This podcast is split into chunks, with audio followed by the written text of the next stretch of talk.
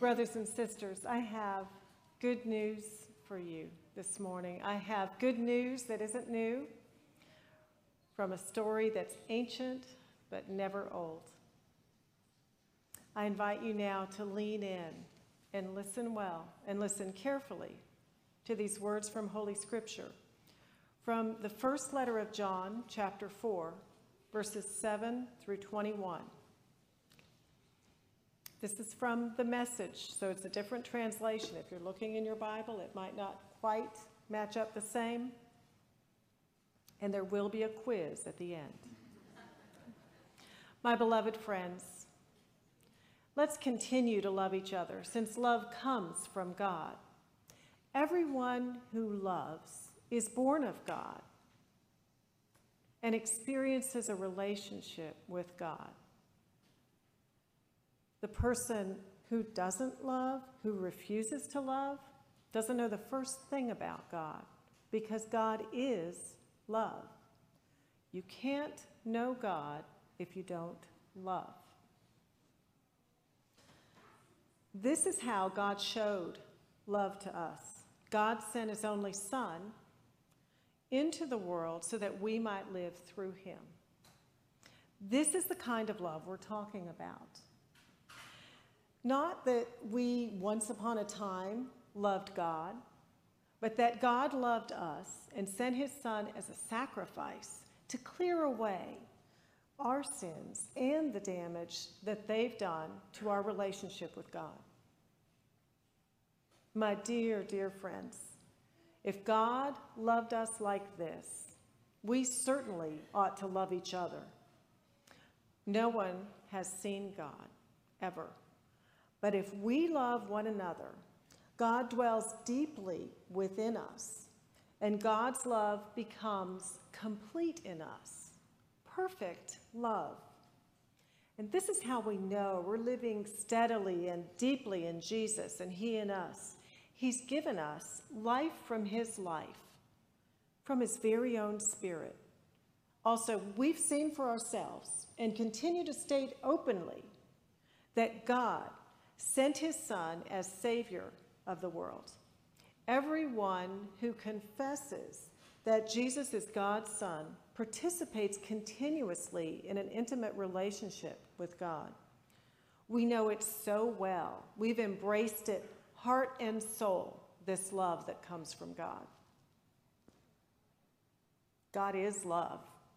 When we take up a permanent residence in a life of love, we live in God and God lives in us. This way, love has the run of the house, becomes at home and mature in us so that we're free of worry on Judgment Day. Our standing in the world is identical to Christ's standing in the world. There is no room in love for fear. Well formed love banishes fear. Since fear is crippling, a fearful life, fear of death, fear of judgment, is not one that's fully formed in love. Not yet. We, though, we're going to love. We're going to love and we're going to be loved. First, we were loved, and now we love. God loved us first. Now, if anyone boasts, I love God, and then goes right on hating their brother or sister, thinking nothing of it, then that person is a liar. If they won't love the person they can see, how can they love the God that they can't see? The command we have from Christ is blunt. Loving God includes loving people. You've got to love both. This is the word of the Lord. Thanks be to God. All right. Here's the quiz. It occurs 32 times. Okay, what's, what's the summing up of this passage? One word. Love. love. Oh, you got it. I love it when you get 100%. Yes, okay. Love, 32 times in this passage.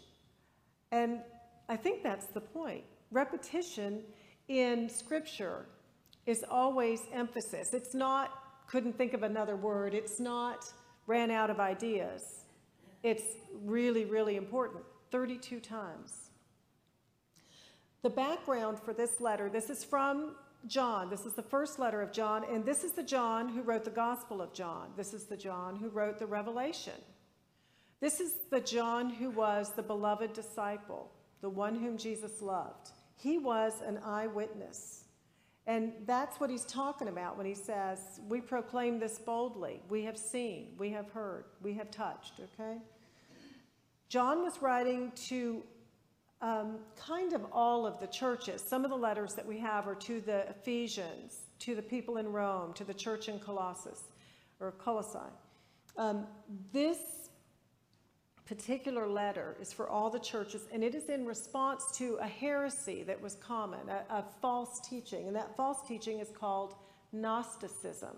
Starts with a G, but sounds like it should start with an N. And gnost, gnosis means knowledge or knowing. And there were two elements of this heresy um, that we see in cults today, but just quickly material versus spirit. The material is always bad. The physical world is always bad. The spirit is always good.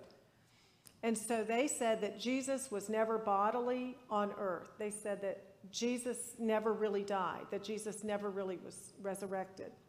So that's why it was a false teaching. And they also um, believed that there was not grace for all, but a special knowledge. There was a secret knowledge that only a few would have, and that was their ticket into eternal life. So that's how John's responding to this. And you heard in there, there's this idea of fear. They were afraid that they were not on the list for heaven. They were afraid they were not on the schedule for resurrection. They were afraid that they had been passed over by God. And so I'm not sure what you're afraid of today. Are you afraid perhaps that you're not good enough, that you're not worthy enough, that you don't have what you need? Are you feeling that you're beyond the reach of God? John's response is our response love. And this love, you've heard of this term before, haven't you? Agape. I'm not Greek, so I may pronounce things incorrectly, but agape love. You remember, I would hope, that agape love is that unconditional love. It is that um, selfless love that we get from God. And all through this, 32 times, agape, selfless love. This isn't talking about, um, I did this for you so I would look good. It's not that kind of love, it's a selfless love. This is a kind of love for all of us. It's from God it is the mark of a Christian. How do we know? Because we love people that we shouldn't. We love people that, according to the world out there, we couldn't. Don't, don't raise hands and don't name names, but will you agree with me that we worship together and we love people in this congregation that we should never love? Would you see that? People where if you, if you told somebody, I'm in a congregation and I love people like this, they would say, What? but you don't agree with them. But they've said hurtful things, but you love them? What a shocking witness that is to the world. That we can be a tight family of love. In Paul's letter to the Philippians, we read that Christ, being in very nature God, didn't consider equality with God something to be grasped but made himself nothing. God came to be with people like us. If you think you're beyond God's forgiveness and grace, consider this just how far will God go? How far will God's forgiveness and love go?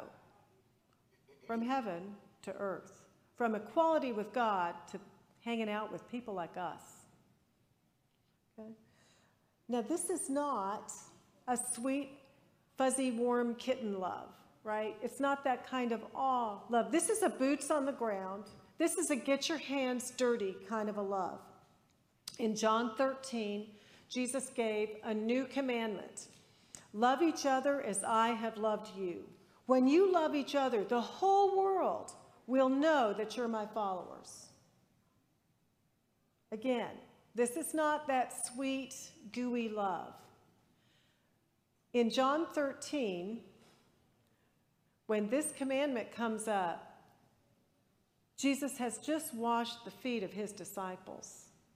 He has just washed the mud and the dirt, maybe the crusty donkey manure, off the feet of his followers.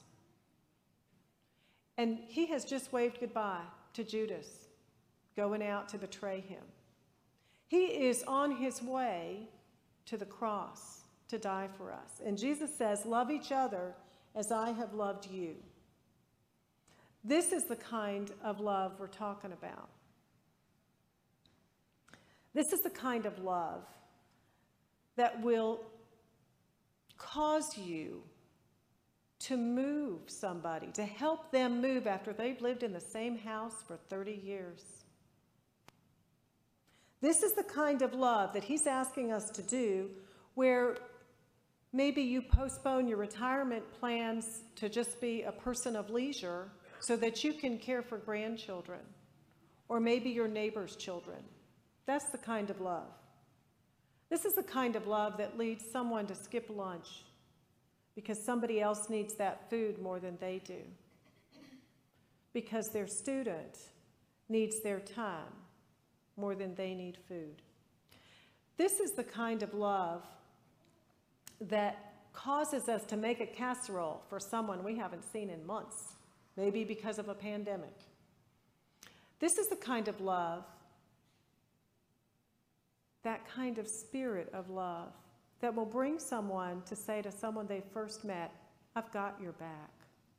I'm on your side someone who will nurse a friend who's had knee surgery and do their laundry. It's that kind of love. The kind of love that will cause us to move to South Africa or to South America to bring the gospel, to bring education, to bring clean water. It's that kind of love. So, how far will God's love go? To the mud at your feet to the mud on your feet, to all the dark places that need to be washed. That's how far God's love will go. God's love will go into the hearts of us. It will be a witness within us and among us as we follow Christ's command and example. When I worked for Grandfather Home for Children, we cared for children who had been severely abused. And part of my job at times was to be a, an additional staff member in a group. And I was traveling on an outing with a group of boys. They ranged in age from about 7 to 11. And we had eight boys in the van with us. And in the course of the trip, um, there was a conversation that triggered a memory for one of the boys, and I'm going to call him Max. So Max just exploded with rage because it had triggered that memory, that pain of the abuse. The program director, Fran, um, immediately, you know, we stopped the van, it was safe, but she took Max under her lap. He was um, kind of butting with his head. He was kind of trying to hurt her, trying to hurt himself on the side of the van. He was kicking the kids around him. They moved back, but he was still kicking. He was ending up hurting himself because he's hitting a van. Um, and Fran held that child, and she kept him safe as he kicked and he cussed and he spit. And her response to all that rage and to all that ugliness pouring out of that little boy, she brushed the hair out of his eyes. She kissed him on the forehead. She didn't wipe the spit off her face, but she said, I love you, Max. You are so beautiful, and I love you. I saw that and I thought, that is Christ on the cross for you and for me. That is it. That love comes from Christ. That doesn't come from a human love. That's how far love will go through us, among us, and that agape love emboldens us. We can let go of all of the trappings of goodness that we bring. We can be our open, raw selves. We can let go of fears of judgment. That kind of complete love that is not based on what we've done, but on the grace of God coming in. And we can approach that throne of grace with honesty, with our pain and with the pain that we've caused. And we can come before the throne of grace with the sure knowledge that we have been loved first beyond our ability to understand. That kind of love doesn't just let fear slink out, it'll drive fear out. There is no room for fear when you've loved that completely, when you have experienced that love. So, how far will God's love go? It will come right here, right now. And what does it look like? It may look like Fran and Max. But it may also be among us where we say, I need help. I don't have pride. I have a need. I have the humility of knowing that I've been saved by grace and I need help. I'm struggling. Where we can say to one another, I'm overwhelmed, I'm overcommitted, I'm overextended, I need help. And then the agape love in your brother or sister is going to hear those cries, and we will say, How can I help?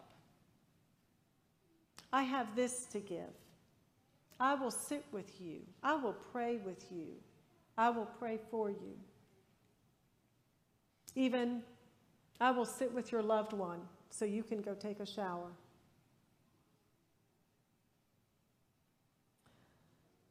When we're having difficulty believing or afraid that our salvation isn't secure, we can remember that agape love doesn't just come to us, but comes through us as a sign and a reminder of the love that comes from God. And folks, let me let me just say, don't forsake the fellowship. Don't forsake the fellowship of this congregation. If you can't be here in person, that's fine. If you're not well or if for safety um, because you don't need to get sick, that's fine. Don't forsake the fellowship. Pick up the phone and call someone. You may need somebody to listen to you, but somebody else needs you to listen to them. You can send cards. We've got college students who have gone away for the first time. Is that right? Some of them are for the first time. Send them a card, send them a care package. Send a birthday card to the people who are here. Don't let um, hurt feelings, don't let a pandemic, don't let your feeling of unworthiness keep you from being in this fellowship. You are a blessing when you love, and you are a blessing when you receive love. Folks, in agape love, there is no condemnation. There's no condemnation in Christ. There's no recrimination in Christ. We are on level ground standing in grace, drenched in the grace of God, washed clean.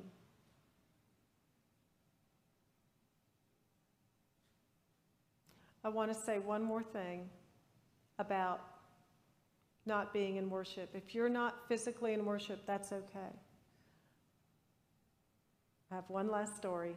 I have a friend who said, I don't need church. Somebody said something to me, it hurt my feelings, and I haven't been back. And when that man developed cancer, the TV preachers that he'd been watching did not come and hold his hand. The people in that congregation that he saw on TV did not casserole him. It's the fellowship.